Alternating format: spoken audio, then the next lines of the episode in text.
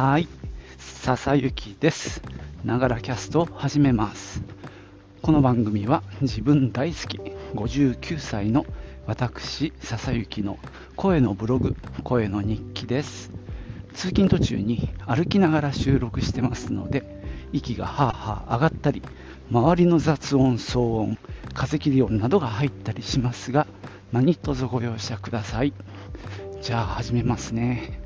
今日もポカポカあったかめですね。はい。でも今日の夜からね、雨が降るという話ですね。ですね、ただいまアンカーを使って音声を収録しております。アンカーだとね、このワイヤレスイヤホン、Bluetooth のね、録音ができるんですよ。昨日もね、いろいろ試したんだけど、できないのばっかなんですよね。そこはちょっとまだ良いアプリが見つかってませんが、今日はですね、どんぐり FM でね、ボードゲームの話題が出ていたので、その絡みでお話ししてみようと思います。じゃあ行ってみよう。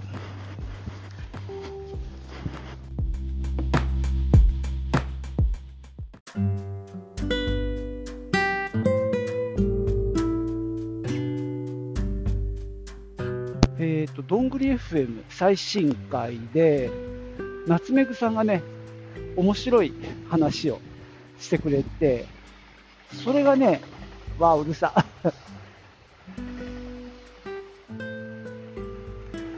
ノイキャン聞いてんのかな。夏目ぐさんの話だと、モノグサっていうね、会社が面白い。何が面白いかっていうと、その会社の指針の中にボードゲームをやろうって書いてあって、どんなに忙しくてもボードゲームをやれるくらいの心の余裕を持っていたいよねということらしいです。まあ耳が痛いですね。なんだか自分のことを言われているようでちょっと辛いんですけども、確かにそうだなと思います。ましてやね、仕事で売ってるしね、うちの場合はもっとやんなきゃなと、急遽2023年のね、抱負にしようかなと思いました。で、そこの会社はね、採用の最終面接でもボドゲをやるらしいです。これも面白いですよね。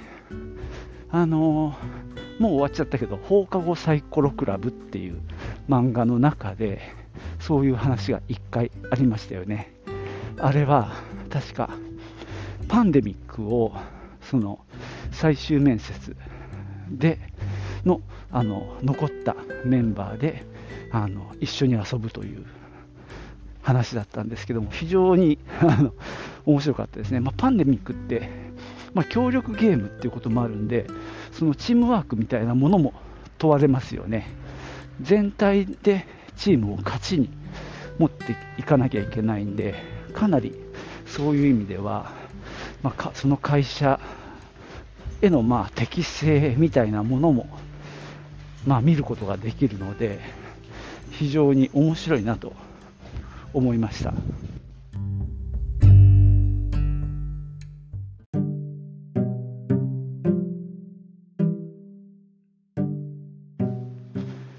さて、そのどんぐり FM で夏目ぐさんが言ってたのが、その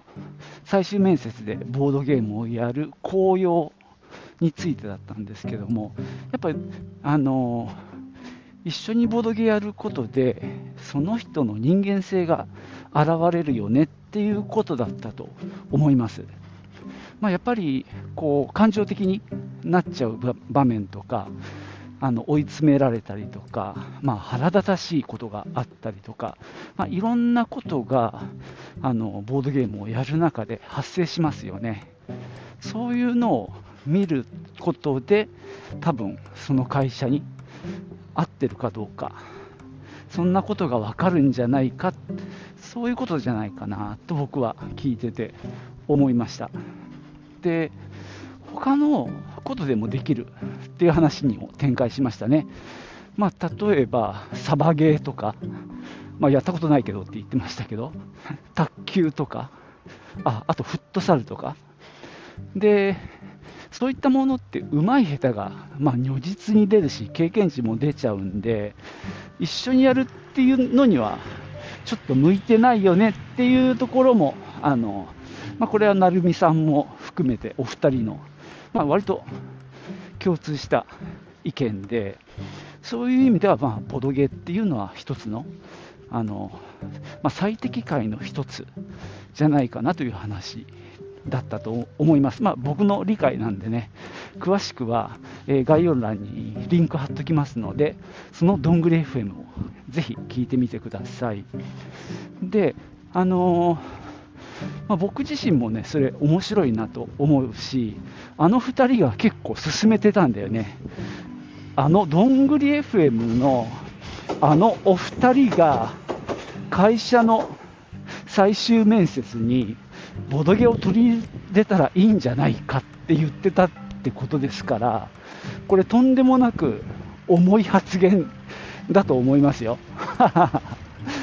ねえ、すごくないですか。で、まあ、僕自身も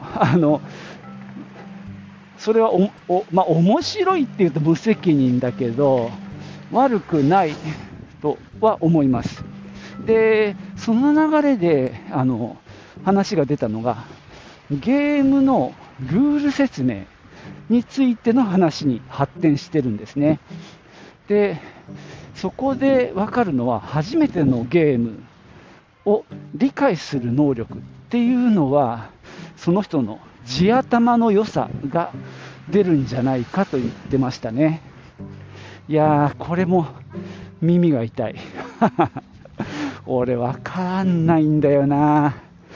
時間がかかるんですよ。まあ、どっちかというと、まあ、夏目ぐさんも言ってたんだけど、ルール聞くのすごいしんどくって、もうやりながら教えてもらいたいっていうタイプなのね。これがですね、ボドゲガチ勢は違ってて、もうちゃんと話をきちっとね、順序立てて理解できる人たちだったりすると、もうちょっとね、住む世界違うなって話になっちゃうんですけども、まあ、確かに地頭の良さは出るかもしれない。ただこれってね、スキルでもあるんだよね。ボドゲのルールってやっぱりたくさん遊べば遊ぶほどこう類型化ができていくっていうのかな、これはあれに似てるなっていう引き出しが増えてくるので、まあ、単純にやっぱりいっぱいやってる人の方がゲームの理解力、ルールを理解する力っていうのは高いんじゃないかなと思います。まあ、これは僕ですらそうなので、僕はまあ子供ゲームと、まあ、やって家族ゲームがメインなんですけども、やっぱりたくさん遊んでいるので、新しいゲームが来た時もある程度ね予測がつくんで、その分まあ理解は早いかなと思うので、まあ、地頭の良さをここで測られるのは嫌だなと思ってはいます。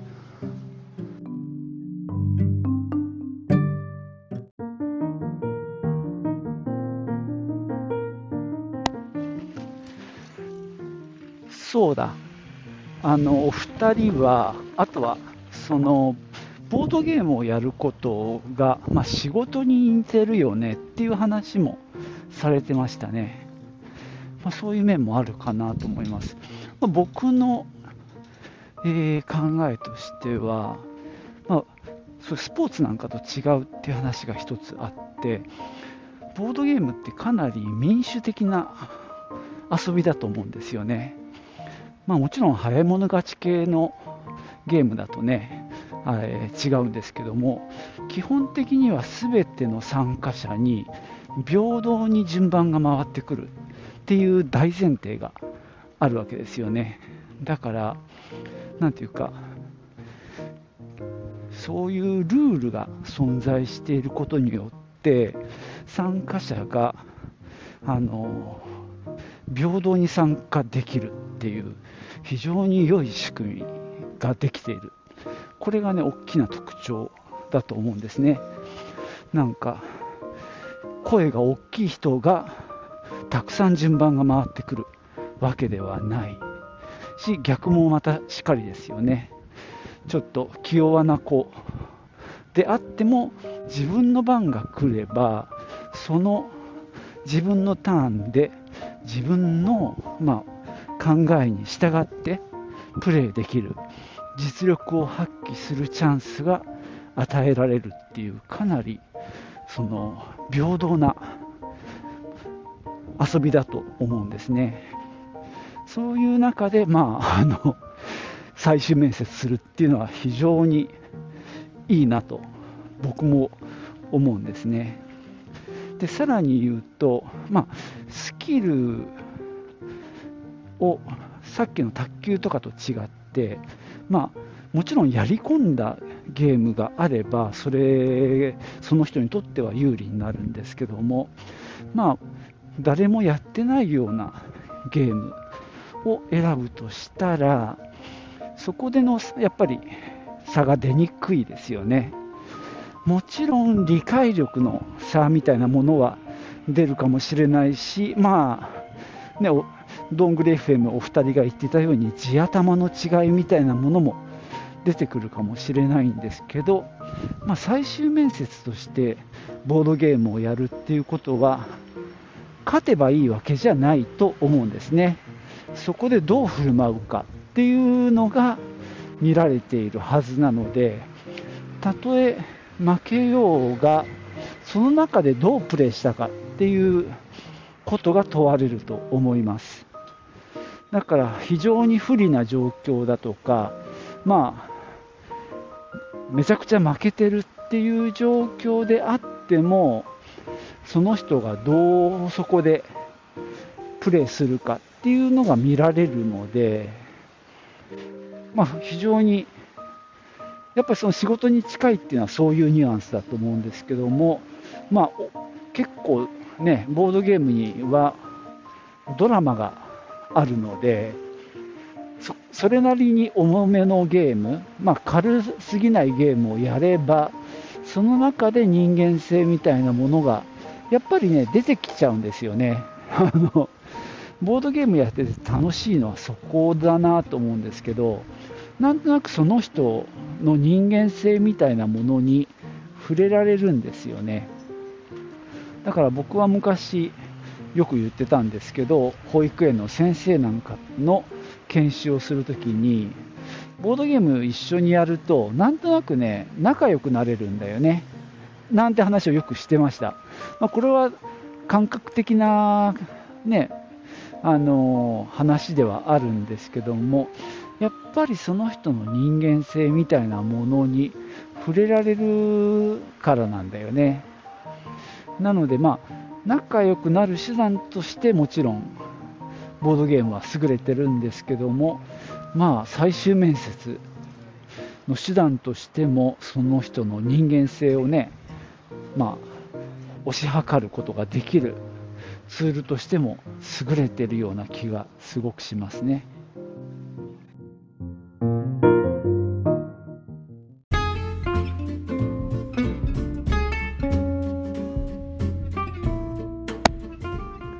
はい、そんなわけでね、今日はどんぐり FM さんで話が出ていた最終面接でボドゲをやる会社っていうところからね、僕が思ったことをつらつら話してきました。ボドゲの良さをね結局語る回になってしまったわけなんですけども、ただこれでね押し量れるのはその人の要は性格とか人間性で、詰まるところこの人と一緒に働けるかなっていうあたりじゃないかなとは思います。俺自身がねもしそんな目にあったらちょっと嫌だなとは思いますね。なんかすごく例えば人当たりがよくってボードゲームやるときも和やかな感じにやれる人も確かにいて、正直いいな羨ましいなって思う部分もあるんですけど、そこまで上手に振る舞えない方なんですよね、僕の場合は。だから多分なんだろう、落とされる側になるだろうなっていう気持ちはありますが、ただまあなんだろう、そういう人とのやり取りが上手であるっていうところを重視するような職場であれば、そこはやっぱり非常によくわかるような気がしますね。そういう部分を、一緒にゲームする中で、見出すことができる。でもそこまでじゃなくても、そこそこ楽しく一緒に遊べるっていうレベルでよければね、それはそれで、自分でもなんとかなるけど、むしろ困った人を除外するっていう感じの使い方ならできるかな。俺も別に経営者でも何でもないもんで、人をね採用する側には立ったことがないんだけども、少なくともいやいやこいつちょっと困ったなっていうのが見つかる可能性はありますよね。そういう意味では、ちょっと困ったちゃん対策としてやるっていうのもいいですね。あとはやっぱりその人の持ってる能力的なところも当然大事だとは思うので、その2つで見てもらうんじゃないかなとは思いますけどね。そのボドゲーで全て決められるっていうのもそれはそれで怖えなとこいつボードゲーム一緒に楽しくやれるからとか、ボドゲーですごく良かったからって言って取るっていうのもそれはそれで若干不安はあります。さて、その話題の中でそのゲームのルール説明の話がありましたね。いわゆるボドゲー関係者がインストって呼ぶインストラクションの略かな、ルール説明の部分についても非常にちょっと触れられてましたけどね、僕もゲームの説明は難しいなっていつも思います。ただ僕の場合は売るための説明なので、細かい説明する必要がなくて、むしろ面白さが伝われば OK なんですね。だからその辺のはしょり方というか、その